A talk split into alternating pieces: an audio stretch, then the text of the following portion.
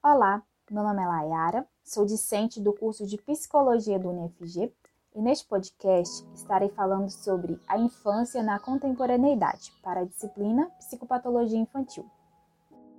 Mas afinal, como está sendo tratada a infância nos tempos atuais? Bom, a infância é uma fase importantíssima para o desenvolvimento do homem, e o brincar, uma atividade própria da infância, na atualidade vem sendo desconsiderada, o que sugere um retorno ao passado, a concepção de criança como adulto em miniatura. Na história, o entendimento sobre a infância passou por diversas mudanças. No passado, era tratada com grande descaso e após foi reconhecida sua importância e especificidade. Platão falou da importância dos cuidados às crianças, sendo na sua alma gravadas as primeiras impressões que influenciarão na vida adulta. Aristóteles ressaltou o papel da família para o bom desenvolvimento infantil. Comênios reconheceu a importância da educação na infância para a construção do homem. Rousseau falou da importância do desenvolvimento natural da criança, das necessidades infantis e ainda ressaltou a diferença entre a mente da criança e do adulto. Assim, entende-se que a criança deve ser tratada como um ser com características próprias e não como um adulto em miniatura. Na sociedade atual, tem-se muito a preocupação com a qualificação dos filhos.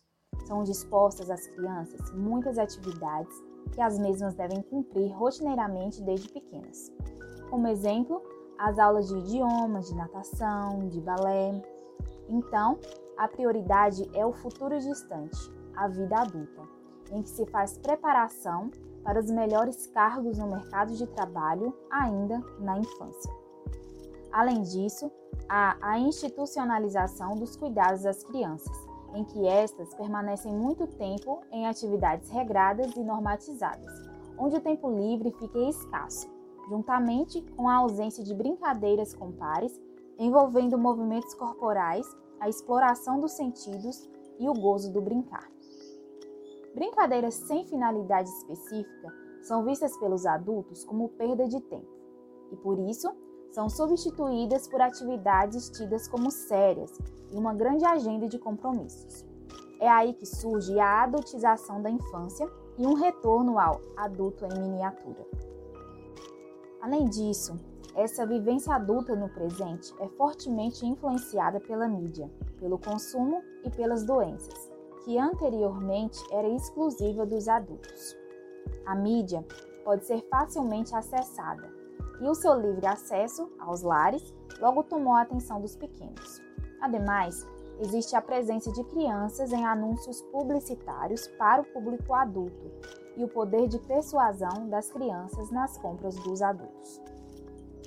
Postman acreditava que o que diferenciava as crianças dos adultos era o acesso a determinados conhecimentos e informações.